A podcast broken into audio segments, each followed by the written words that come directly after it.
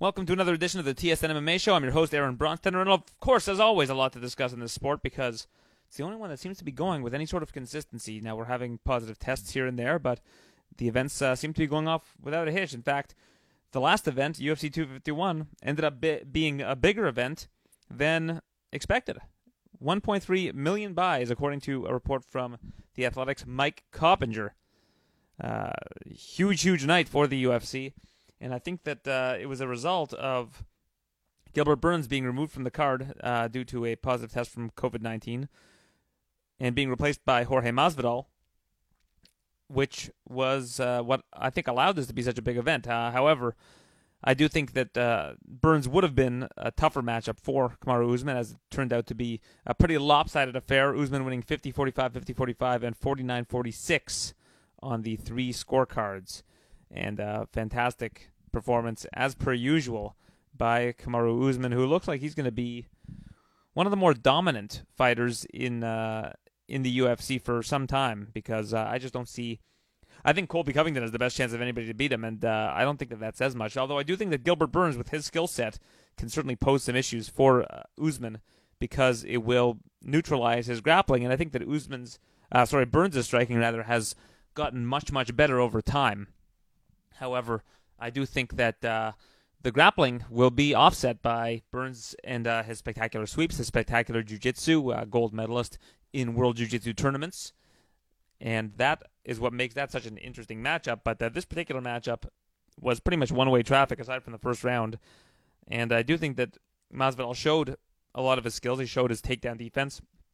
But it was really uh, the cardio, uh, taking the fight on such short notice that I think ultimately led to Masvidal's downfall in this particular instance.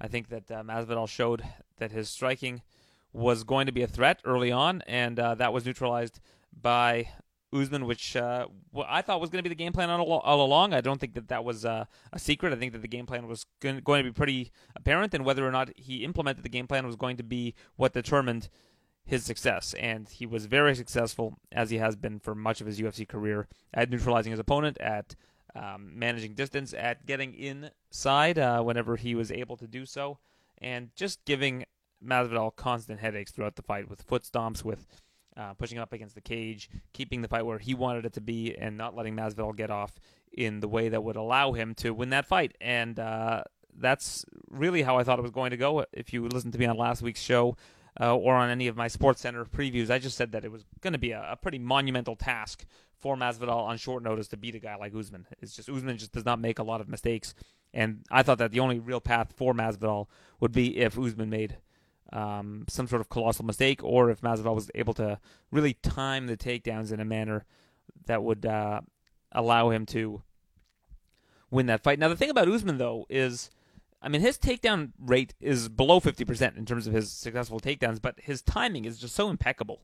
Like, even if you're able to stuff his takedowns, it's hard to see them coming. You know, he, you don't know when he's going to go for the takedown, and his striking is good enough that it allows him to stay on the feet for long enough to find that opening and find the good timing and find a way of really neutralizing his opponent. And it's not always about taking them down and, and keeping on top of them and trying to get subs or trying to advance position. It's more about being able to stifle his opponent's game, and he is just a master at that. And he he showed that against uh, Masvidal this past weekend at UFC 251. Now the co-main event Alexander Volkanovski defeats Max Holloway split decision, one of the more controversial decisions in some time. But to call it a robbery, you'd have to be totally blind or just not paying attention to what Volkanovski was doing during the fight.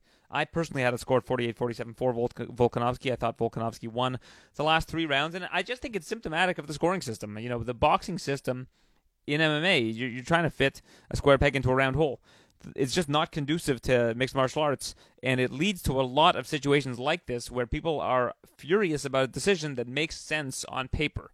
Because this decision makes sense on paper. If you look at the rounds, you look at rounds one and two, clear max rounds.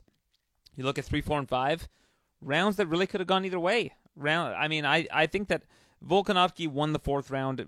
I think that was probably the most uh, decisive round of the, the, the final three rounds for Volkanovski. I still think you could have made a case that Max won that round, but I think that of those three rounds, it was the more decisive round. Uh, then you look at round three. Round three, I thought was uh, a pretty clear uh, Volkanovski round as well. If you, if you're just watching and you're watching what Volkanovski's doing, you look at Holloway. He's got the better combos. And I think that those combos provide a little bit of smoke and mirrors for those watching because Volkanovski was he was tearing apart Holloway's leg as he had done in the first fight. He was he, he was managing his timing. And I was talking to Robin Black during the fight, and Robin Black was talking about the up attacks that that Holloway was throwing, knees, uppercuts, uh, upward uh, strikes that that stifled Volkanovski in those first two rounds. And Volkanovski figured it out. He figured out the puzzle. He wasn't getting hit by as many of those in the, in the final three rounds. And if you look at the fight statistically, round by round, Volkanovski won those three rounds, and nothing else really happened in those rounds that that were impactful enough where you would have to say Holloway won that round decisively. You just cannot say it. And as much as I'm sure people would like to uh, have given the fight to Holloway, Holloway's a fan favorite. People love this guy, and you should love Max Holloway. Max Holloway is a tremendous ambassador for the sport, both inside and outside of the cage. Still so young in his career. You look at tomorrow night's main event, Dan Ige, who will join us later on in the show. 28 years of age. Looks like he's just coming into his own in the uh, UFC featherweight division. He's the same age as Holloway.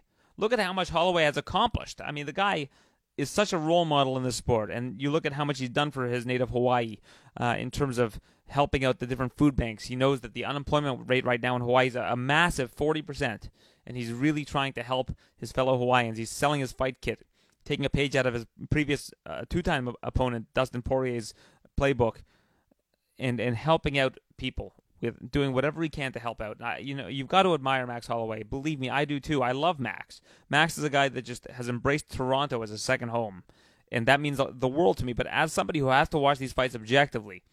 I, I was watching that fight and I was watching it strike for strike, and I thought that Volkanovski won that fight three rounds to two. I thought they won rounds three, four, and five. Now, if you were to implement the scoring criteria that I have been a big proponent of all along, which is a half point system or, or a 20 point system, whatever you want it to be, it's basically the same thing, but a half point system, where if you were to have scored that fight by a half point system, I would have scored rounds one and two, 10 to 8.5 for Holloway, and I would have scored rounds three through five uh, maybe I would have given Hol- uh, Volkanovski a 10 9 in the fourth, but I would have given a 10 to 9.5 in the third and a 10 to 9.5 in the fifth round. So if I would have scored it that way, again, the, the reason why I think they don't implement this is because the math is hard to do. But I mean, you just get a calculator. get a calculator cage side. You can make this work, commissions. Please make this work because. So let's let's do some math here quickly off the top of my head. If you're giving Holloway ten to eight and a half, uh, that would have been twenty to 17 for those uh, first two rounds. Um, and then the last three rounds, you would I would have given Volkanovski 10, so that would have been 22 19. And uh, then you would have given a 32. So 30 to 20. Um, geez, I'm bad at this. 30 to 28 for those last three rounds. So if you add those two together, it would have been 48 to 48. It would have been a draw uh, based on that scoring criteria. And I think that would have been a more fair outcome of this fight. But I do think that that is a model where you can get more realistic scores based on what actually happens in the rounds because people saw Max have those two phenomenal rounds, those first two rounds, great rounds. And then you see three very close rounds. And then people get mad because they say, well, Max had those two great rounds. But that's not how the 10 9 must system works. So to call this a robbery, you're basically just not paying attention. You're not paying attention to how close those last three rounds were you're paying attention just to Max's two great rounds. Because those three rounds weren't great rounds for Volkanovski. They were not great rounds, but he won those rounds in my eyes. So you can't call it a robbery, and and I you know I, I hate to say that because I again I think that Max is a great ambassador for the sport, and it would have been great to see him get the belt back. And not that Volkanovski is not a good ambassador for the sport. Volkanovski's worked so hard to get to where he is today. All these guys are hard workers. Volkanovski is a super nice guy, and I love speaking with him, and I, I enjoyed speaking to him on last week's show. I think that he's a great ambassador for the sport as well. But people get upset about these sort of things because the, the scoring system is not right for this sport. It never has been. Then people ask for open scoring. Open scoring doesn't make this any different. Doesn't make the outcome any different. Maybe it makes Max come out a little bit harder in the fifth. Maybe it makes Volkanovski come out a little harder in the fifth because it's a tie, right? It's a, it's a at that point in time you're you're going into that round and it's basically a draw. Whoever won that last round is the winner of that fight. So, you know, you can you can call it what what you will, but uh, calling it a robbery is not fair to Alexander Volkanovski. It just isn't because he did what he had to do to win that fight on the cards. And uh, you know, people are calling for a trilogy fight. It can't happen right now, in my opinion. I think that, that you've had two fights in a row where Volkanovski has won both of those fights. It's different than Cormier Stipe, where you're doing three fights in a row. Although there was the Derrick Lewis fight in between, but I digress. Stipe is fighting Cormier for the third straight time. But the reason for that is because it's 1 1. This is not a 1 1 series. You know, and I see that FanDuel is reimbursing people for uh, that bet on Holloway. They're they're they're giving them their money back. But the reason they're doing that is because I just mentioned them. I just said FanDuel on this show. You heard Dana White mention FanDuel today at the the press conference. People are mentioning FanDuel, and now all of a sudden, we've got uh, their their name being mentioned because they're the advertising for them is worth more than the amount of money they're giving back on Holloway bets. Believe me, this is a marketing ploy. So don't don't think that they're doing this out of the kindness of their heart. they're not. They're they're doing this because I just mentioned them because Dana White mentioned them because people are saying, "Oh, FanDuel, FanDuel, FanDuel, FanDuel, fan." Yeah. So eh, they're getting their money's worth. Believe me, they're they're not they're not losing their shirts over giving back money on Max Holloway. But that's how I saw that fight. I thought it was 39. I saw it, sorry, I thought it was uh 48-47 for Volkanovski. And if you scored it 48-47 for Max, 49-46 for Max, I do not fault you in the least. If that was the score, if the judges, if all three judges would have given it a 49-46 for Max, I would have been totally okay with it if they saw it that way because there were three close rounds. That those are swing rounds. You can go in e- either direction for it. So, if you're going to do that, then you know you've got to be happy with any of those scores. 49-46 Max, 48-47 Max, 48-47 Volkanovski. Those are all reasonable scores if you thought rounds, rounds three through five were coin flip rounds. Because sometimes you, you flip a coin, you get tails three times in a row. Sometimes you flip a coin, you get heads three times in a row. But I thought that Volkanovski did enough to win those last three rounds, and that's why I scored it for him. The final championship fight on the card, Petr Yan defeats Jose Aldo, who just took an unnecessarily large beating in the fifth round because Leon Roberts did not stop this fight. And uh, I thought Leon Roberts should have stopped it earlier. And you're seeing a lot of this in championship fights where guys are getting a little bit of extra rope, and they want that extra rope. But Aldo isn't going to tap out because that's just not it. That's not who he is. That's he's he just was not going to tap out to strikes, so he just took an unnecessary beating. But uh, kudos to Petr Yan. He's uh, the uh, new champion of the bantamweight division, undisputed champion. And kudos to his manager, Danny Rubenstein, who I think is a fantastic manager and gets his first UFC champion. Uh, and uh, also kudos to Sayat, who uh, Sayat Ibragimov, who does I don't know if that's his last name. I, I might have messed that up. I'm going to look his last name up because I want to make sure that I'm giving him proper um, proper kudos. Sayas, uh, Sayat Sayat Abdrakhmanov, Abdrakhmanov, sorry. I want to make sure that I give Sayat his due because Sayat does a lot of great work uh, in terms of the international side of uh, Ruby Sports and Entertainment. But kudos to them. That's their first champion in the UFC and uh, they've got a lot of great clients. But uh, when Piotr signed, he, you know, if you ask Danny, he, he knew he was going to be champion one day, and here he, here it is. Now the question is, what fight would you like to see next? Piotr Yan versus Aljamain Sterling, or Piotr Yan versus Henry Cejudo, if that was an option? Because I think that the Henry, the Henry Cejudo fight would be great, but I do think that I thought that Aljamain Sterling should be the champion now. Like I thought that the Sterling versus Sandhagen fight would have been a more appropriate championship fight. But uh, Piotr Yan versus uh, Aljamain Sterling, should Cejudo remain retired, I think that's the fight to make. In fact, I think Cejudo versus uh, Volkanovski would be a better fight to make if you're going to bring Cejudo back or if Cejudo wants to come back. And uh, I don't know what's up with Cejudo. I don't know why he retired, but uh, he seems to keep wanting to put his name out there whenever anything happens in this sport. So, uh, you know, if that's going to be the case, then, uh, you know, maybe he wants to come back. But I think the Volkanovski fight would be a lot better than uh, watching him try to just regain the bantamweight title. Because what does that do for his legacy? But Yan versus Sterling, I think, is the fight to make. I think Sterling has earned it. I think Sterling should be the champion right now, in all honesty. But uh, that's the fight to make.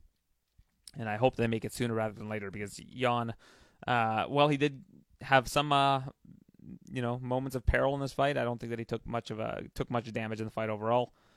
So uh, that would be a fun one. Rose Namajunas defeats Jessica Andrade 29-28, 29-28, and and 28-29 uh, or 29-28 for Andrade on a split decision. I thought that Rose won rounds one and two, Andrade won round three, and I think most people thought that as well. Uh, Namajunas versus Zhang is the fight to make next at strawweight. I think that uh, any other opponent doesn't make a lot of sense. Even running back the Joanna fight, I don't think makes a lot of sense, especially with Rose winning over the former champion in Andrade. And apparently, Andrade is staying on Fight Island and just trying to get a short notice opponent to get to get herself back in the mix. Andrade is a beast. She is really good, and she looked really good in that fight. You know, you can say what you will about Rose in that fight. Rose looked fantastic, and Rose has looked fantastic, um, save for getting slammed on her head by Andrade in the previous fight for many years. But uh, Andrade looked like she actually improved in that fight. But uh, Rose, Rose probably would have won the last fight uh, if not for that slam because she looked great in that first round against uh, against Andrade. So uh, I've got to say I, I, think that Rose Namajunas is uh, I think a shoe in for that next title fight. And uh, even though she looked a little bit worse for wear after that fight, and I think they want to do get Weili in there sooner rather than later. But uh, let's see. And uh, Joanna something to point out with Joanna. She posted a, an Instagram post this week with the hashtag 33 and retired. Now, I, you can read into that how you will, but I thought that was very interesting. You know what else is interesting? I started the show off, and I didn't uh, mention that Joe is in Abu Dhabi. He's going to be cornering Malcolm Gordon this weekend. We'll have Malcolm on the uh, second podcast. I'm going to do a second podcast because we have two events this week. Hoping to have Joe on that podcast. He's uh, down in Abu Dhabi, so kudos to Joe. Joe's always wanted to be in a UFC corner, and uh, he will be for uh, the debut of Malcolm Gordon, one of the best flyweights that was uh, unsigned to the UFC in the world before he got signed to the promotion. Another uh, client of the aforementioned Danny Rubenstein. So uh, I will mention that uh, he will not be on the show this week, but we do have three great guests coming up: Dan Ige, Calvin Kattar, and Modestas Bukauskas, who at age three moved from Lithuania to London. My dad, born in Lithuania, in Kaunas, Lithuania, moved from age when he was age three to Toronto, and uh, here I am today. So uh, that's going to be a, a, fun one the debut of Modestas Bukauskas, and of course the main event, Dan Ige versus Calvin Kattar. We'll have them both on today. I look forward to uh, having them on. Let's continue with UFC 251. Amanda Ribas beats Paige VanZant 221 into the first round. And uh, she, submits Paige VanZant to if you watch that Paige VanZant versus uh, Rose Namajunas fight, like she is otherworldly tough, and it is very difficult to submit Paige VanZant. She's extremely durable. Ribas gets the Ribas gets the job done early, and uh, she looks like she is on her way to superstardom in the UFC. She's going to move back to strawweight in her next fight, but uh, I would love to see her face the top five strawweight. I think she's earned that, and I think that her dominance so far has really shined through. So, uh, Paige VanZant will test free agency. Dana White encouraged her to do so, and uh, if I would uh, place the odds at minus one thousand that she will sign with Bellator, and I think that those might be those might be good odds because uh, that seems like a a shoe in right now. But uh, you know, Paige has kind of become underrated out of this. I mean, she's been five and four in the UFC. But uh, I mean, her best win would probably be the Felice Herrig win, which happened in 2015 about over five years ago. Since then, she's gone three and four wins over Alex Chambers, Beck Rawlings, Rachel Ostovich. Ostovich, the lone fighter named there that is still in the UFC. She's serving a suspension, and uh, her losses: Ribas, Jessica Rose Clark, Michelle Waterson, Rose Namajunas. But uh, I think Paige Van Zant is still a good fighter, and I think that a fight between her and Ilima-Lei Macfarlane would be very marketable in uh, in Bellator. Uh, one of the better debuts you'll see in the UFC. Uh, Jiri Prochazka gets the win over Volkan Oezdemir about 50 seconds into the second round of that fight, and Oezdemir is very difficult to put away. If you look at Oezdemir's losses, this is only his second by knockout. The first was to Daniel Cormier. So uh, he's he's notoriously difficult to put away, and uh, I think I thought Prochazka really made a name for himself, and now is in the championship mix at light heavyweight because there just are not that many suitors for that title right now. I think well he's probably about a win away. If he can get a good win, if he can beat like a Glover Teixeira or a, maybe a you know anybody else ranked in the top five, maybe a Corey Anderson, he puts himself right into the title contention, especially with his fun fighting style. Um, and uh, he just looked like he uh, he belonged in the UFC and he belongs in that title mix. Muslim Salikhov beats Eliseu Zaleski dos Santos by split decision. Most people thought Zaleski dos Santos won that fight. I thought, but uh, an interesting fight nonetheless. The King of Kung Fu versus the King of Capoeira. Makwan Amirkhani defeats Danny Henry in the first round. Leonardo Santos in one of the uh, stranger fights gets uh, 329-26 scorecards. I thought it was 29-25 personally. Roman Bogatov gets two points taken away from him in the third round due to uh, recurring eye pokes and groin shots to uh, poor Leonardo Santos. Uh, Marcin Tybura beats uh, Maxim Grishin. Very lopsided fight there. Raulian Paiva beats uh, Zhalgas Zhumagulov. I thought that was a, a, bad decision. I thought Zhumagulov won the last two rounds of that fight. Karol Rosa beats uh, Vanessa Melo, who missed weight by a, a, significant amount. Missed weight by five pounds. And the Davey Grant with a very nice knockout over uh, Martin Day. I think it was plus 1500 uh, knockout prop in that fight. So kudos to him. Uh, now let's look ahead before we get to our guests. It's uh, Kattar versus Ige in the main event. That's a fun one. I, I love this fight because these are two very similar fighters. These are guys that are going to walk forward. They're going to just put each other through hell for five rounds. And there are so many fighters in the featherweight division that fight like that. And uh, I just I think that that you need to be really careful with who you're picking as your opponents in that division because if you have too many of these fights, like Calvin Kattar having a fight like this, having a fight like the one against Zabit, fight against Burgos, fight against Ricardo Lamas, at least what that fight could have been like these are difficult, difficult fights. Like look at look at his resume right now. You got Andre Fili, Burgos Moicano, Fishgold, Lamas, uh, Magomedsharipov, Stevens, and now this fight against Dan Ige. Like those are just that's a murderer's row. And then you look at Ige's resume: Barboza, Bektic, Kevin Aguilar, Danny Henry, Jordan Griffin. Like these are these are tough, tough fights. Julio Arce in his debut. Like in that featherweight division, there are no easy fights in that top 15. That top 15 is the most crowded top 15 in the US in any MMA division. I think that's the that is the most stacked division we have right now in the sport. Maybe not in terms of like name value talent, but in terms of just the toughness of these guys, in terms of the fighting caliber. Wow. Um, all right, so uh, that's a big one. Tim Elliott versus Ryan Benoit in the co-main event. Jimmy Rivera versus Cody Stamann. That's a fun featherweight fight. Cody Stamann already having a quick turnaround after fighting right after his brother passed away. He's going right back into action. Maybe it's just helping him take his mind off things. So uh, kudos to Cody Stamann staying active. Coming off that win over Brian Kelleher. Uh, now moving up to the featherweight division where he'll face Jimmy Rivera. Both of these guys bantamweights moving up a division to take a short notice fight. Uh, Molly McCann versus Taila Santos. I think Taila Santos is a really good fighter. I think she's underrated, and I think she's just going to continue to get better. She's an underdog against uh, Molly McCann. If I was to uh, recommend a play, it would be on Taila Santos, but uh, I think she's really underrated. Molly McCann's looked really good lately too, though, so it's not to take anything away from Molly McCann.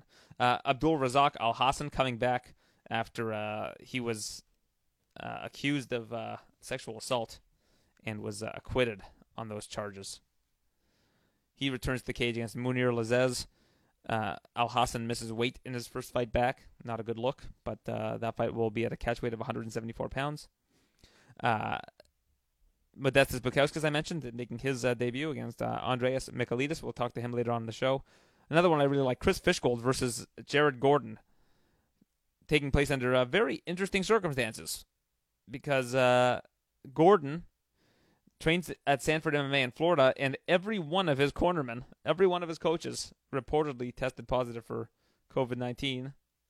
And now he's going to be cornered by Paul Felder, who was doing commentary for the card, is going to leave the commentary booth in order to do commentary for this fight. Pretty unbelievable. And uh, is going to leave the booth to corner Gordon, his former teammate at Roufusport. Plus, Eric Nicksick said, "Hey, I'm in town. I'm I'm I'm cornering Dan Ige. I'm cornering Joseph Benavidez this weekend. Why don't I hop in too? I'll also corner, corner Jared Gordon because Jared Gordon's a good guy, one of the good guys in the sport, overcome a ton of stuff in his life. So Jared Gordon, you've got a corner, and he's going to be facing Chris Fishgold. That's a fun fight. And uh, representing both Romania and Canada, it's the Warrior Princess, Diana Belbita trains out of Stony Creek, Ontario. And she will look to bounce back from her loss to Molly McCann in a fight against Liana Jojua of the Republic of Georgia, who is uh, also coming off her first loss in the promotion to Sarah Moras back in uh, September of last year. So that's uh, some some Canadian representation, so to speak, on this card. And uh, we've got another Canadian in uh, in Malcolm Gordon competing this coming weekend. Keep wanting to say Melvin Gordon because of the uh, the running back of the uh, former running back for the uh, Chargers. That was a bad breakup, M- Melvin Gordon and the uh, Chargers. And you've got Jack Shore versus uh, Aaron Phillips. Aaron Phillips. I saw Aaron Phillips' name, and I saw him, a picture of him. I'm like, he, re- he reminds me of that of, of that guy with the last name Phillips who competed in the UFC all those years ago. And it was Aaron Phillips. Aaron Phillips has made his way back to the uh, UFC. I thought Aaron Phillips was a really uh, solid fighter. You know, when you watched him in his uh, previous UFC fights, he looked good. I mean, he he lost his fights, but he looked like a guy that uh, belonged to the UFC. And I just thought he was an older fighter. I didn't think that he was uh, a younger guy. Still only 30 years of age. He was uh, in the UFC back in 2014. So he was only like 20, 24 when he was in the UFC last time around. Lost to Sam Sicilia and Matt, lost to Matt Hobar, but he was he looked good in those fights. I thought. I thought he looked like he had some upside. Now, many years away from the sport, I'm interested to see how he looks against a guy like Jack Shore. Jack Shore's a solid fighter. And the uh, odds for that fight, Jack Shore's a minus 700 favorite. So I think Jack Shore is solid, but man, you might want to take a flyer on Aaron Phillips at plus 500. Aaron Phillips is a solid fighter, man. You know, you look at him, you look at him being 0 2 in the UFC, but I don't think that that uh, tells the whole story. Although Aaron Phillips apparently his accountant is going to be in his corner, so uh, you know, take take for that what you will. But uh, he lost three in a row. He also lost to Chris Gutierrez, um, who has looked great in the UFC. So that he lost to Gutierrez, but he took a short notice call to rejoin the UFC. But he's he's on a he's on a five fight win streak. All of them in the finishes, four first round or sorry, almost all of them finishes. Three first round finishes, one second round finish, and one unanimous decision. So he's looked good since leaving the UFC and now he uh, he returns to the UFC on short notice against Jack Shore.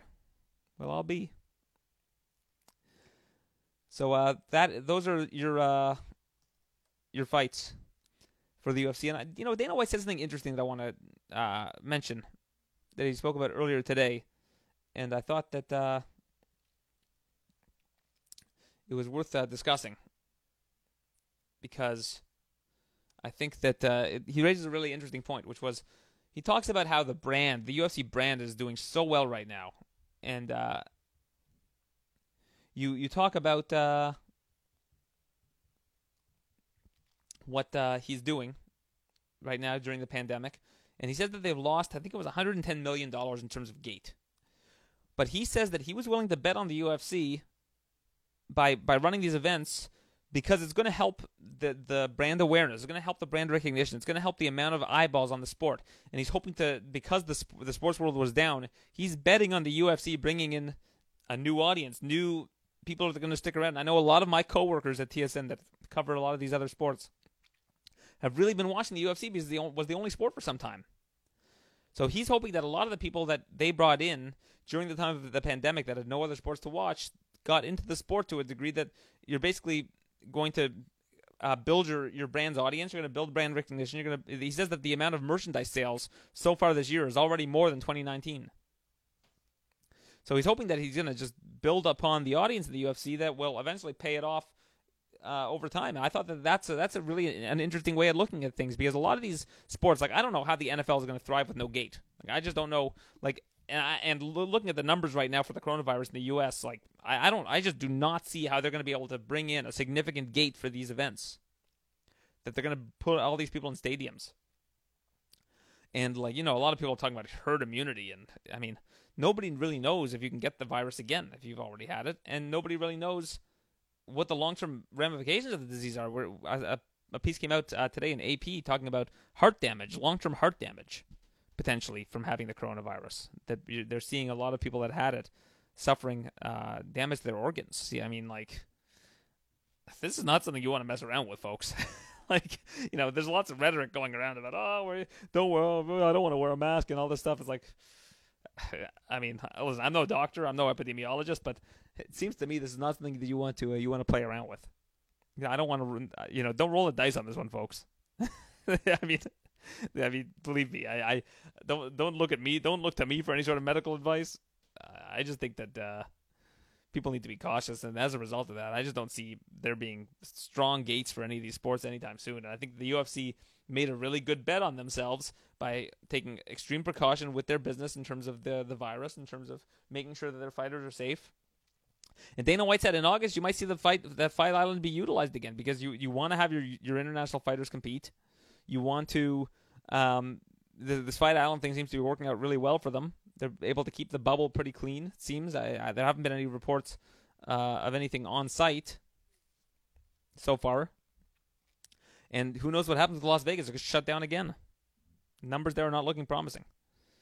So I just think you have to. I mean, the UFC just deserves a ton of credit. They just. I mean, there were a lot of question marks early on, and I still think that them trying to go to um, Lemoore, California, and do an event um, at Tachi Palace was a that was a misstep. It, it, it, I mean, it just was.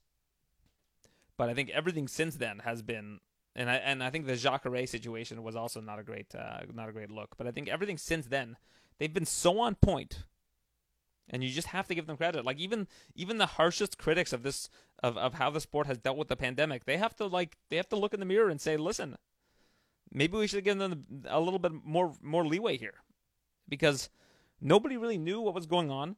It was a day to day thing, and Dana White approached it that way. He said everything was changing on a day to day basis, and we just adapted, and they did. They've spent a ton of money on testing. They've been way ahead of the curve. So I just think that we need to give the UFC a lot of credit for what they've done. I just, if if you think I'm wrong, you can let me know. But I, I don't think that that's uh that's that's not a hot take, you know, and that's not trying to to grease the UFC or or or pump their tires. It's just it is what it is. They've done a great job, and they've reacted on a day to day basis on the fly in in spectacular fashion. I saw that uh, Hakeem Dawodu uh, is reportedly going to be facing Zubaira Tukhugov at UFC 253. I think that's a great matchup for, for both those guys. I think that's a fun one. We're going to see how well Dawodu's uh, wrestling has gotten, we're going to see how good Tukhugov's striking has continued to evolve. Because I, th- I think Tukhugov's striking is extremely underrated, but he's going to be facing a guy with elite striking in Hakeem Dawodu.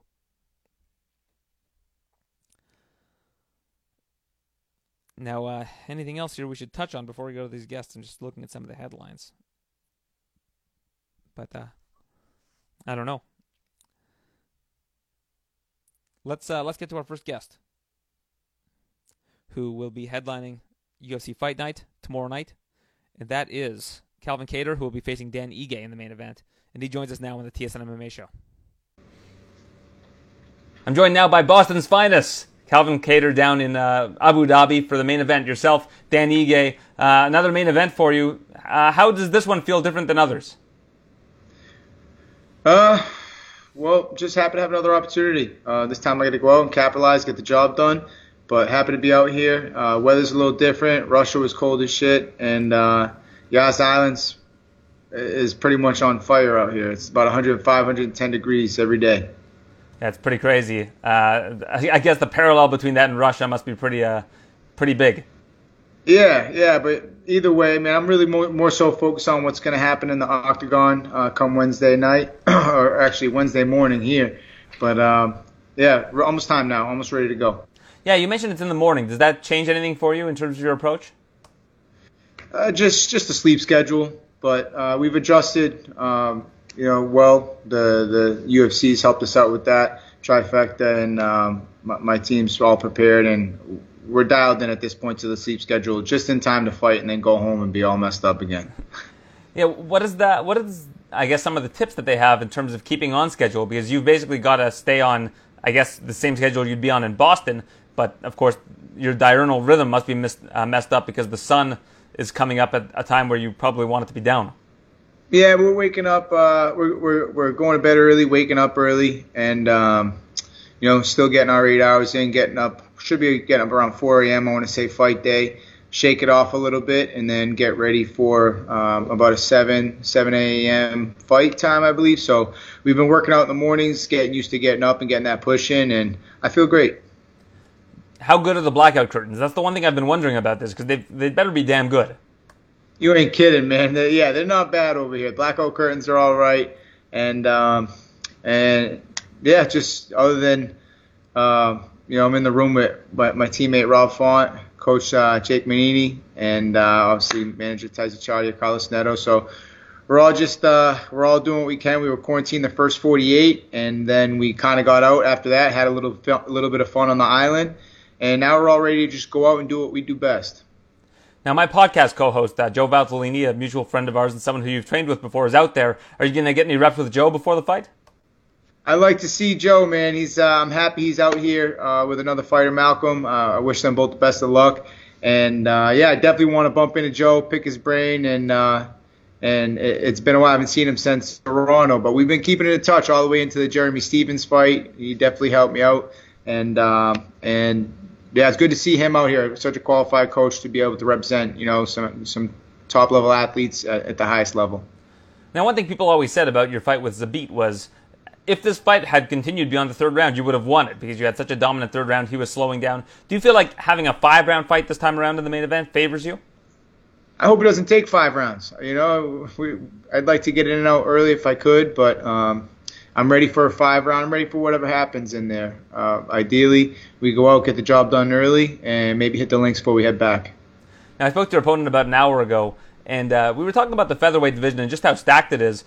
Anybody in the top 15, in my opinion, could hang with the champion in this division how, how important is it to get an early finish? Because having longevity in this division, I mean, look at your, your previous, one of your previous opponents, Shane Burgos, and his war he just had with Josh Emmett. Like, your longevity in terms of your career can take a toll facing such strong competition. I think this is the deepest division in the world right now.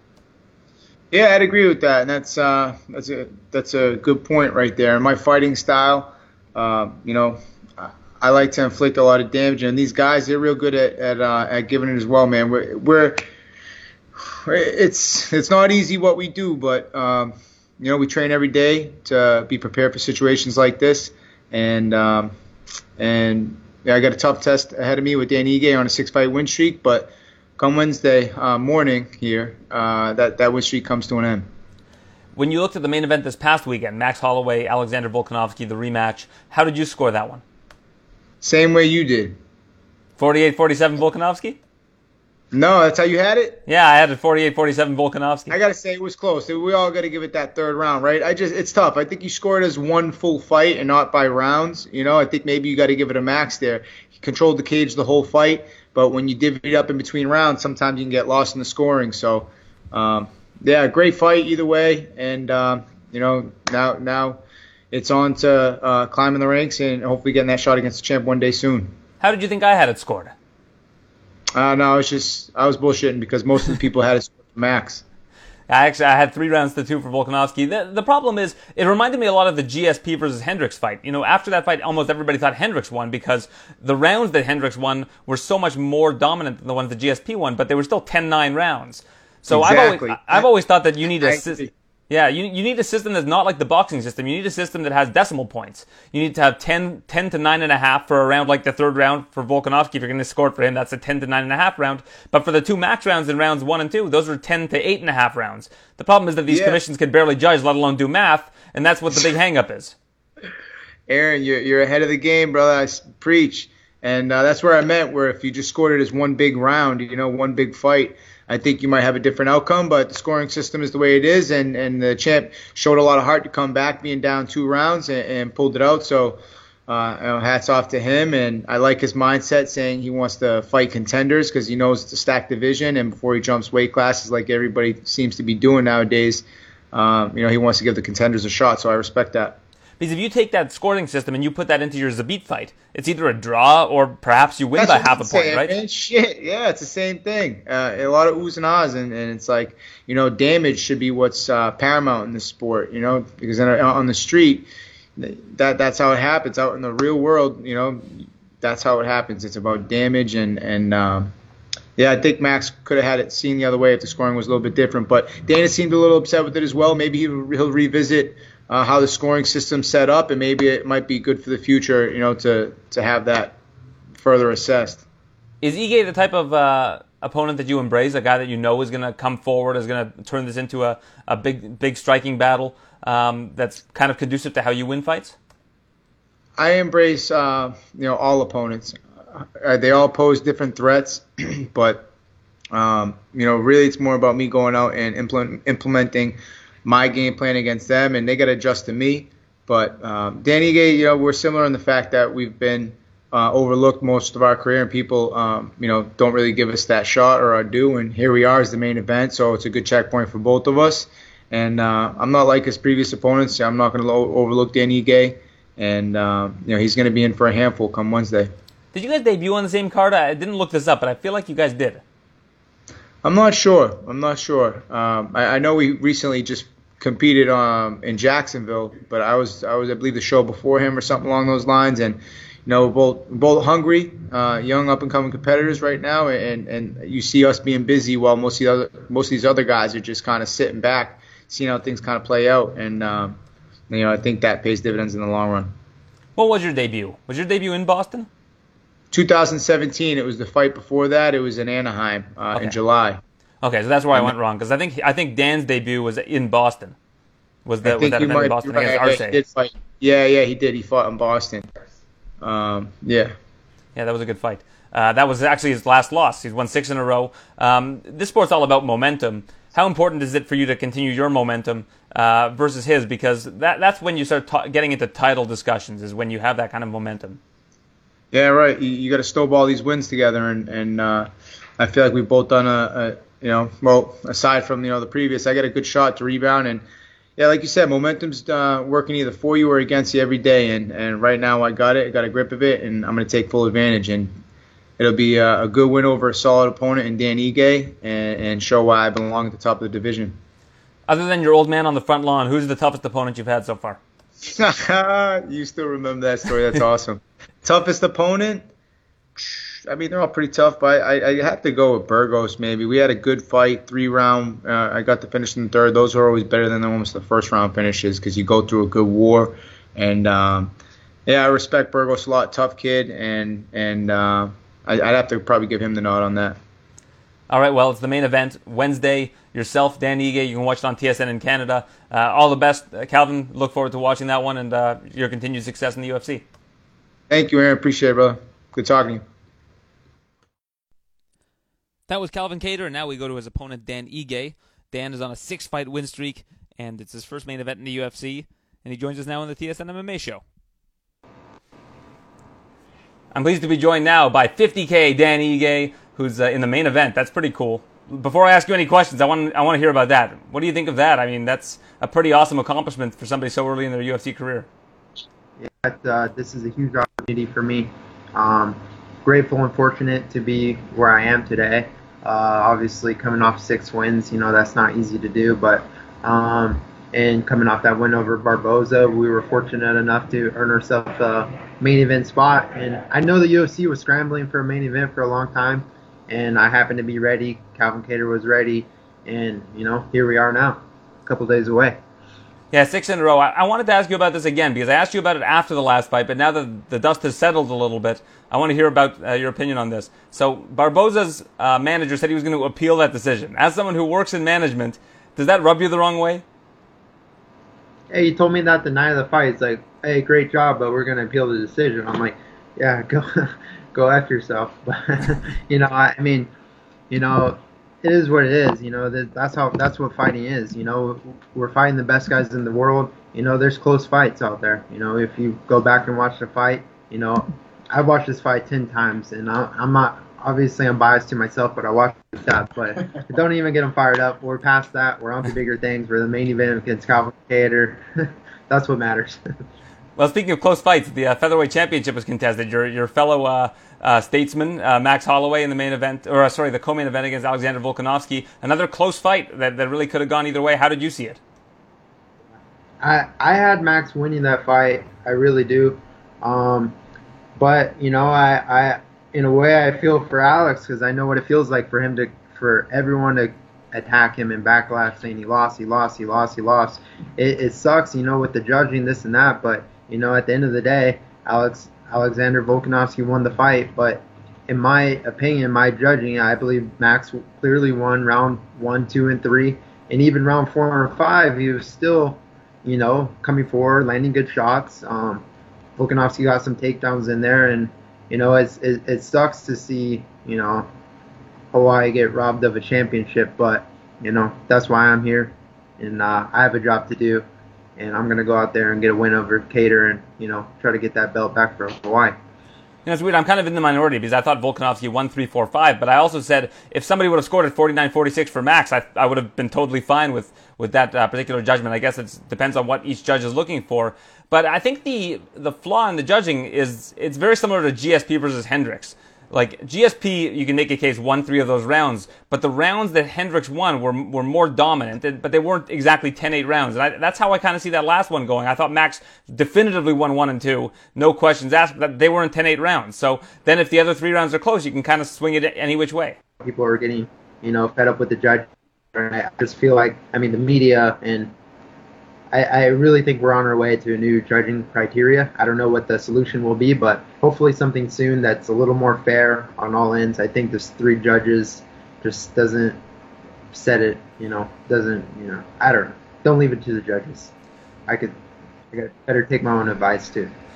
I've always been a proponent of, uh, of a half point system where those first two rounds would have been like 10 to 8.5 for Max and then you have the third round would be 10 to 9.5 for Volkanovski, and that way you can kind of, I mean, the boxing system just doesn't work in a, in a three or five round MMA fight, in my opinion. Yeah, for sure. I, I haven't heard of that, but that sounds cool. Good idea. Yeah. So Calvin Kattar, your opponent, this guy's uh, also has a lot of momentum right now.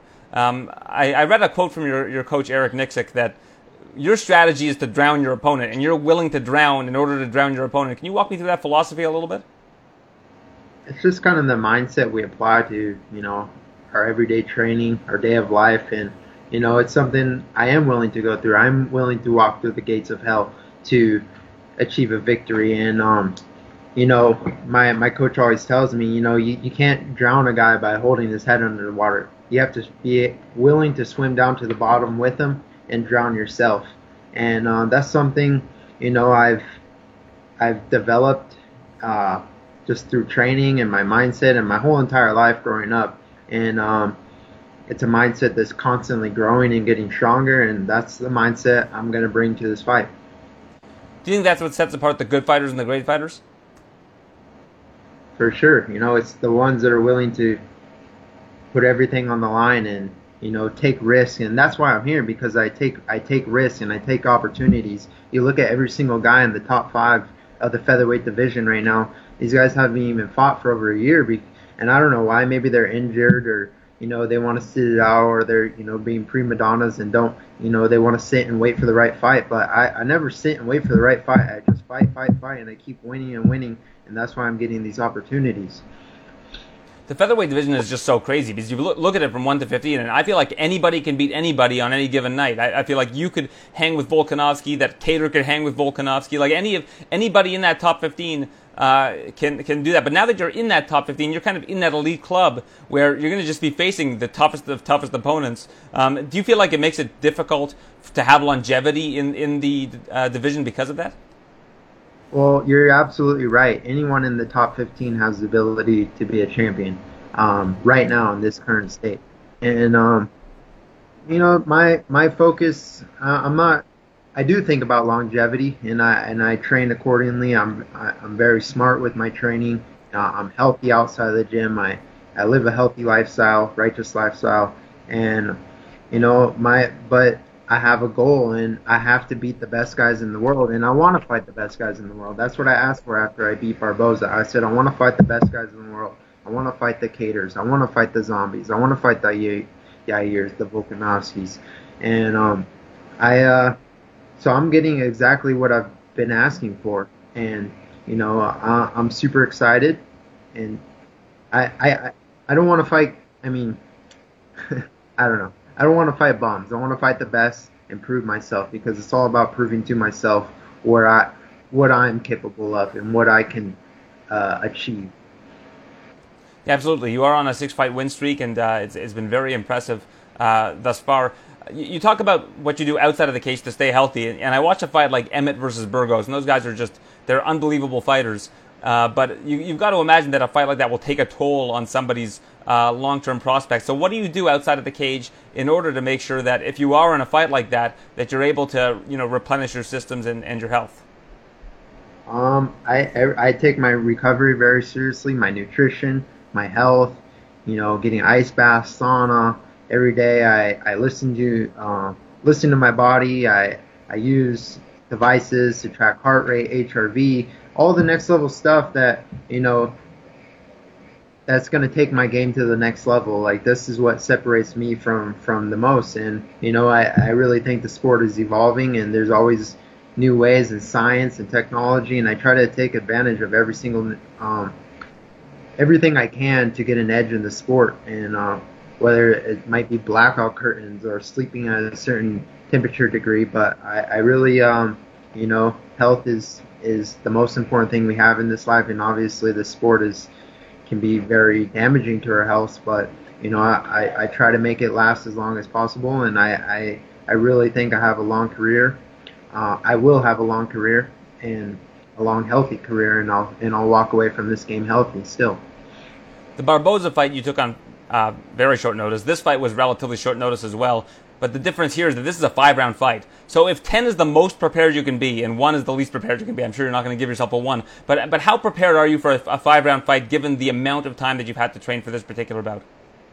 I'm 100% prepared. You know, no, I'm 100% prepared. I obviously we would we would love an eight week camp, this and that. But after the Barboza fight, dude, I, I was not 100% prepared going into that fight. I I was fat, dude. I was fat. I never I never went into a fight like fat and like not healthy. I mean, not I was healthy, but in the sense that we were in quarantine, it's like, dude, there's not much you can do from going from Netflix and lifting some weights and Netflix and lift some weights. Like I can't do anything. And then we got the call. I trained maybe eight days in the actual gym, like MMA training. Got some did some contact training, and uh, still went in there and got a W. But uh, that taught me a lesson. It's like, dude, you never know when these opportunities are going to come along. And I got right back into the gym. You know, actually, I took one week off. I got got you know did some mountain biking, but got right back into the gym, and I trained all the way up to this fight. And we got the we got the call on four weeks notice, but I was training and I was getting better the whole entire time, and I feel best I've ever felt, and I, I can't wait to go out and show that usually when someone comes off a, a, Barboza fight, they've gone through hell and it's it's a long time to recover. Um, do you feel like you're better at recovering than a lot of other athletes? Um, I don't know. I I, I didn't take too much damage in that fight. You know, I, I expected worse, and my I always expect the worst. You know, and hope for the best. But um, I expect my legs to just be smashed to bits and pieces, and uh, but luckily, I you know I I I'm very good at measuring my distance, and I was never in his perfect kicking range. I, I smothered him when when I had to, and I was out of range when I had to be, and I fought at my range and my time, you know. So um, I didn't take too much damage besides the I got a little cut on my eye, you know, and uh, but that's about it, you know. Some bits, you know, bumps and bruises, but nothing too bad. All right. Well, Calvin Kattar is the type of guy that uh, will also push a, a pretty furious pace. Um, you know, a lot of people thought that had that fight with Zabit been five rounds, that he would have won that fight. And I know you probably will sway towards Zabit given that he's a, a dominance client and you work with him. But uh, do you think that Kattar uh, and yourself for five rounds, the, the, the pace is going to be a little bit slower than it normally would be for a, a three round fight? Well, you know, going back to that, and I do agree with you. It's like Kattar did pick it up in that third round, and you know, if that was a five round fight, he could have very easily I mean, very well have won that fight. Not easily, but um, you know the pace. The reason Kattar has a great gas tank, but you don't see him get tired because people go out there and play his game. Everyone just goes and stands and boxes with him.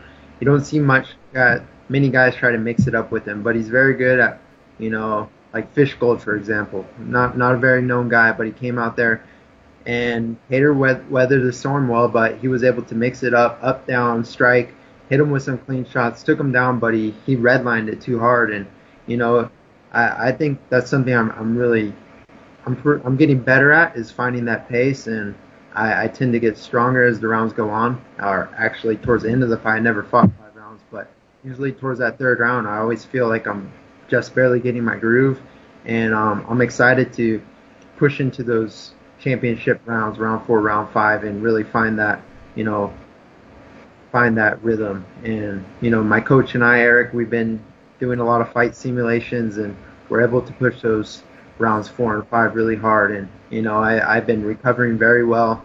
Um, so I, I'm excited to, you know, test myself. And finally, what's it like for the gym to have you in the main event on Wednesday and Joe in the main event on Saturday?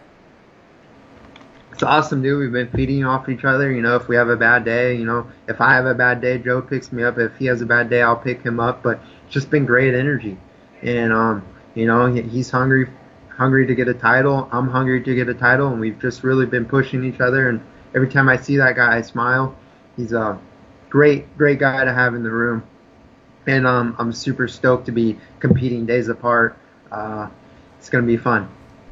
You know, as as media members, we're supposed to be as unbiased as possible, but I think that a lot of us would smile if we saw Joe B hoist the gold on uh, on Saturday. Oh, most definitely. You know that guy.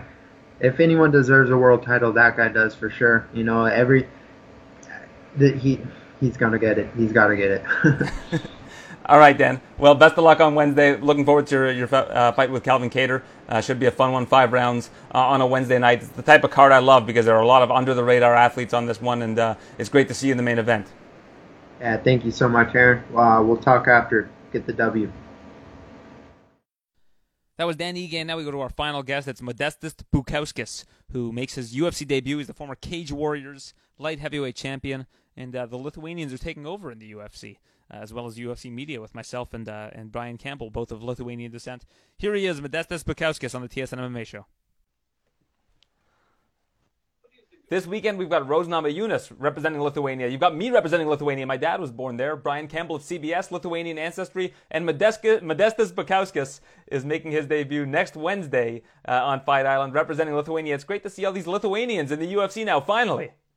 Oh yeah, tell me about that. I didn't even know that you were Lithuanian, but that's you know that's awesome, man. And we're gonna have to go out there and make you proud now, aren't we? And my dad's like you. He was uh, born in Lithuania and moved when he was three to Canada, where you, whereas you moved to the UK. Yeah. Crazy, man. Such a small world, eh? Absolutely. Well, uh, so you're doing um, your, your first fight against uh, Andreas Michailidis. What do you know about Andreas? Because this is a, a short notice opponent. Yeah, uh, from what I know, he's actually tougher than my last opponent. Uh, he's a much more all-rounded fighter. Uh, predominantly, we've seen him, uh, you know, sort of excel in the striking aspect, but uh, you know, like like I say, he's just a very all-rounded athlete. Like you know, he gives trouble in all areas, but um, you know, it seems that he sort of gasses a little bit later on down the line. You know, when it comes to second and third round, if he's been put into a bit of a battle, you know, he he he tires a bit more easily than others.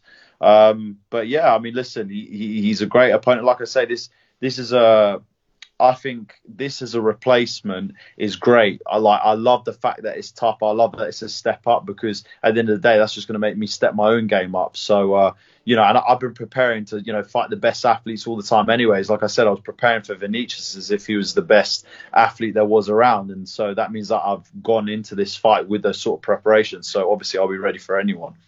So you have a bit of an interesting story in terms of how you got to where you are now. You've won six in a row, but before that, you were training at Jackson's for a little bit, training with the likes of Jon Jones, Andrei Arlovsky, uh, but you weren't able to win fights. You, you, I guess, started your career four and two, and there was something missing that you figured out. You had a bit of a mental hurdle. Walk me through that and what, what needed to change.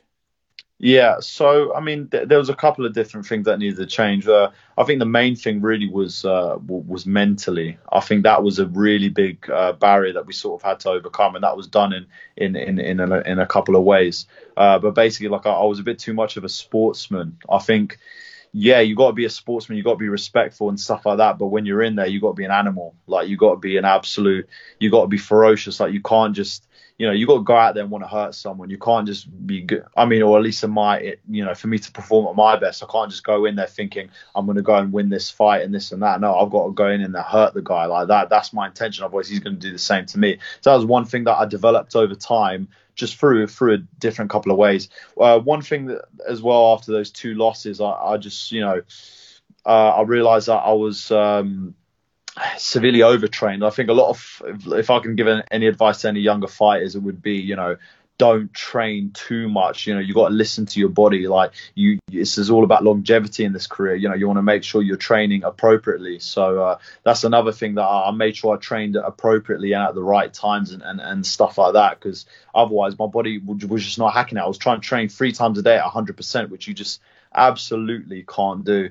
Another thing, nutrition, I changed. Um, that's obviously why it then, uh, you know, sort of filtered in towards me. Um, moving up a weight class. Just you know, nutritionally, I, I was eating, but I wasn't eating, I guess, enough. Like you know, I work with a nutritionist, and you know, I remember before I used to try and do weight cuts on my own. I was eating like 1,800 calories, and I would lose the same amount of weight as it as when I was eating 3,000 calories on his program in a week. So you know, if if that, if that's to show anything about you know having the right nutrition, I mean, you know, like I say, that that speaks volumes. Um, and another thing was I started doing boxing sparring, and um, one thing there that was a big thing. Like I was sparring with like some some quite high level boxers, and uh, listen, I mean, the first time I went to boxing, they literally dropped me twice and didn't even think about it. Like, you know, they and they kept wanting to try and like literally, you know, take my head off. And then, you know, that sort of you know, and, and, they could see like all the boxers like they're like, oh well he's got a good skill set, but I just didn't have that ferocity, didn't have that you know that fire to like really want to hurt someone in in, in you know because in a sparring session I mean it's sparring, but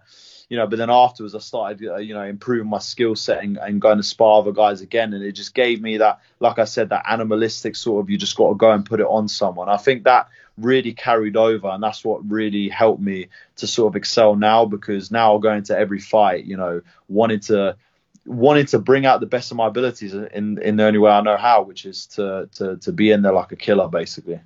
So when you were young and you're training with Jon Jones, how did those training sessions go? He was the best in the world. You were about 21, 22 years old. Yeah, I mean, listen, it was absolutely amazing. It was, it was so many life lessons. You know I mean? I, I was extremely grateful I was able to train with such a high level athlete. Um, he gave me so much, and you know, it, it it really just showed me that uh, you know that I can that I will one day be able to perform with the guys at the highest level. You know, obviously I, I wasn't able to do that straight away after I'd left at Jackson's, but uh, you know, it just showed me that like you know, like one day you are going to be able to compete with the cream of the crop. And you know, the the fact that you know he wanted to spar with me every single day and stuff like that, you know, that even speaks volumes itself. Like you know, every you know every day pretty much almost for like almost 10 weeks or whatever, would grapple a lot, would wrestle, would, would spar and stuff like that. And the fact that he came to me to to uh, to to want sparring stuff, so I was absolutely honoured. You know what I mean? So you know, sparring with literally the greatest fighter in the world. Obviously, I wanted to help as much as I could, and at the same time, obviously, improve my own skill set. So um, it was an amazing, like I said, it was an amazing experience, and and, and it just gave it, it put light on the fact that I can become a star one day. Um, I just need to, you know, I need to go through my lessons and, and this and that, which I which I have done. And uh, yeah, now I feel I'm, I'm on like 100% the right path to go out and uh, and really start making some amazing performances. So before you went into combat sports, you played basketball in the state of Louisiana. Uh, what made you yeah. decide to move to Louisiana? And uh, tell me about what your basketball career was like. Right. So um, obviously, I, I mean, I've been doing martial arts since I was five. My dad sort of, you know, I wouldn't necessarily, I guess you could say forced me into it. I mean, you know, and at the end of the day, like yes, I loved it. I, I like I, I, wanted to do it, and you know I was competing in it uh, a lot and stuff like that. But you know, I got to the point where you know I wanted to try other things. I wanted to try other sports and, and see how well I'd fare. And obviously, basketball was one of those sports. One of those sports that I really um, you know, it seemed like I, I, could pick up quite quickly. You know, martial arts obviously I picked up very quickly from a young age, but uh, with basketball, it just seemed like I had another knack for it. And I thought, you know what, let me give this a try. And then, you know, next thing you know, I started playing in the in the London teams and doing well. And then uh, one of my coaches. You know, he, he used to go to school in Louisiana and he, he uh, called up the coach and stuff like that, sent some tapes. And then next thing you know, I, I was heading off on a plane at 16 years old on my own to Louisiana. And uh, yeah, it was my goal, you know, to, to want to play in the NBA, to be a professional. I wanted to, you know, go and play Division One college basketball and stuff like that. So, you know, I, I had a, I had quite lofty goals, but at the end of the day, I, you know, I put the work in and stuff like that. And, um, you know, at the end of the, you know, I just guess the circumstances weren't there for me to, to really uh, make a name for myself. I only had one year of, of, eligibility. I was there for two years, but I had one year of eligibility to play. So I had one year to really make a step statement as to you know show who I was, and you know it was obviously a very different game out in America. You know they're very high level, so in comparison to to England, obviously they they, they are like a step above, and their athleticism's insanity. Like they were doing strength and conditioning programs from like the NFL and the NBA and stuff like that. Because I played a bit of American football as well, and you know they took everything very seriously. It was like very high level athletic coaching at, at a high school level, and this is why America seems to dominate all the sports because you know they have that sort, sort of level of coaching where countries like England don't have it. You know, you're you're try, you're you're kind of thinking like, well, if countries like England or any others for that matter would have that sort of you know focus and and and stuff like that in in their schools, like how well would they do in sports afterwards? Because that's where I learned all my like strength and conditioning stuff, like how to do a proper clean and press with good technique and stuff like that. And that's where I gained most of my strength really. I mean, listen, I. uh I went out there benching like 185 pounds, so then leaving there benching about 245. So, so it was it was quite a dramatic change. Um, you know, I, I got like one Division Three school, you know, scout me and stuff like that, but I had nothing really that that like solidified, and you know, that's what then sort of gave me the uh, the motivation, you know, to talk to my dad after and say, you know, like, you know, because it was my goal ever since I was a kid to be a professional athlete and not only be a professional athlete, but to perform at the highest level at that sport. So, you know, because I, I put my heart and soul into everything that I tried. So my dad goes, listen, well, why don't you come home, get back into training, start the MMA again, and uh, we'll, we'll, ramp it up back up again. But like I said, I've had such amazing experiences out in America. I actually think I may have uh, been a better American football player, but I had to stop playing in order for because they the two seasons overlapped and I had one year of eligibility. So, but you know, like I say, I'm very grateful for the experiences that I had. It was absolutely amazing. Well, as someone from Toronto, I do need to point out that uh, Nick Nurse coached in England for like 10 years. So well, I've got to give a shout out to Nick Nurse because he won an NBA yeah. championship off, off of coaching in the UK. Okay, well, like like as the jar. To, to, be fair, like I say, in the, in the in the UK, like you know, the the game stepped up a massive level. They've got some like very like t- top level players and stuff like that. So yeah, I mean, listen, with him coaching out from out in the UK and stuff like that, I can I can tell why there's going to be loads of like really you know talented basketball players. Who's your favorite Lithuanian basketball player of all time? Um, I think I have to be Sabonis. I think he's he, he's like one of the one of the guys who who really like broke through. To uh, uh, Marciulionis as well.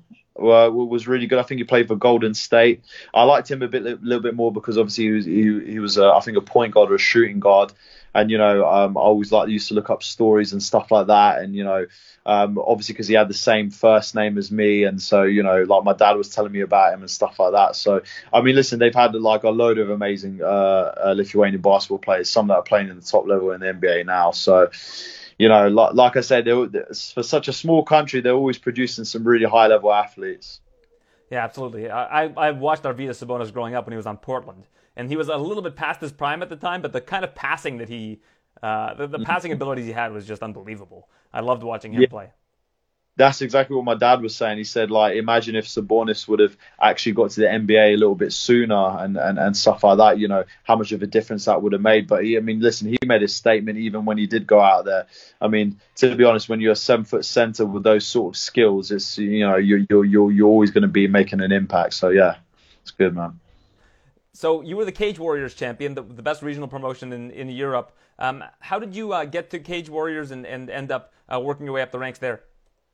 So um, I think it actually came about from my pro debut because my debut. Um, listen, I'm not a guy to turn down fights, and you know anyone they offer me, I'm going to go and take it. And because I believe in my skill set, I'm going to go beat people. So I got offered a very tough opponent, another Lithuanian, funnily enough, for my debut, and. Um, yeah, he'd, he'd literally like knocked two guys out, like all in a like two of them out in a row, and they, he fought those both at light heavyweight, so he was seen as like a massive favourite. And even the the promoter said, "Listen, I mean, I've got this fight for you, but if you don't want it, I'll, I'll completely understand." But me and my dad were like, "Nah, we're going to take this fight."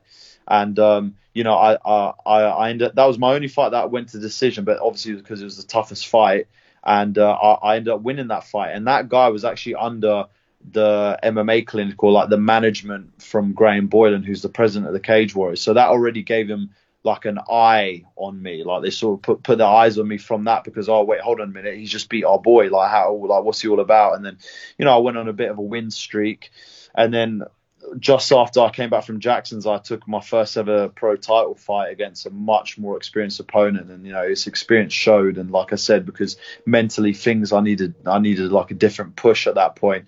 Ended up losing, but straight after that fight, um, we arranged a meeting with Graham Boylan, with my sponsor at the time, and then. Um, you know, we had a chat and he said, listen, that was probably a bit too early for you to take that fight in your career, but we can lead you in the right direction and uh, so he signed me to a five fight deal, and then uh, yeah, next thing you know, uh, obviously I, I end up losing the first fight against you know against an opponent on paper that I should have beat. I was winning the fight and then just caught got caught with a right hand. I think that put me in a bit of a a bit of a, a dimmed light with Cage Warriors, uh, especially because I ended up being out for quite a long time after that because I injured myself at the end of the year.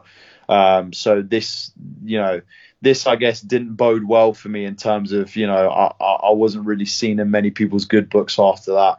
So then that's when I had to I had this real fire to sort of prove everyone wrong and you know like to show them that, that I am the fighter that I've been talking about. And uh, yeah, I'm I'm glad that I was given the opportunity uh, to have that contract. And then like I said, everything just played out amazing afterwards. So who's traveling with you to uh, Fight Island? Um, so I got my dad, uh, obviously my, uh, one of my main coach. He's my head coach pretty much. Uh, I've got Danny Batten, who's uh, my coach from BST. Um, he's been an amazing addition to the team. I've only had him since I think my seventh, seventh or eighth pro fight. I think seventh pro fight. But ever since I brought him in and I started training at, uh, at his gym with all the other guys, like my my grappling's like stepped up another level, and my, just my MMA IQ. So he, he's an amazing addition to the team, and he gels very well with my dad and my other corner man. And I've got Denison Sutherland, who's uh, you know I guess you could say a pioneer of UK MMA um, very very experienced, and you know he gives me loads of like little li- little um, golden nuggets like in my fight game to really you know uh, l- like I say anytime he gives me uh, anytime any of them give me uh, sort of advice in the fight, always they always give me the right pieces of advice and they all gel together very well. They don't disagree with anything. They're always like very like like put on and and, and, and on point with everything. So yeah, I've got a great corner team. All right, Modestas. Well, best of luck uh, with your debut. Let's uh, make Lithuania proud because we need more Lithuanians uh, in the UFC and MMA as a whole. And I really appreciate your time. Oh yeah, definitely, my man. I'm, I'm gonna go and make you a lot proud. Thank you so much for having me on. All right, that's it for this week's show. Although it's not the last of this week's shows, we are going to have another one later this week to recap this uh, upcoming UFC Fight Night card and uh, have some more interviews for you to check out. So thanks everybody for tuning in, and uh, we'll be back later this week.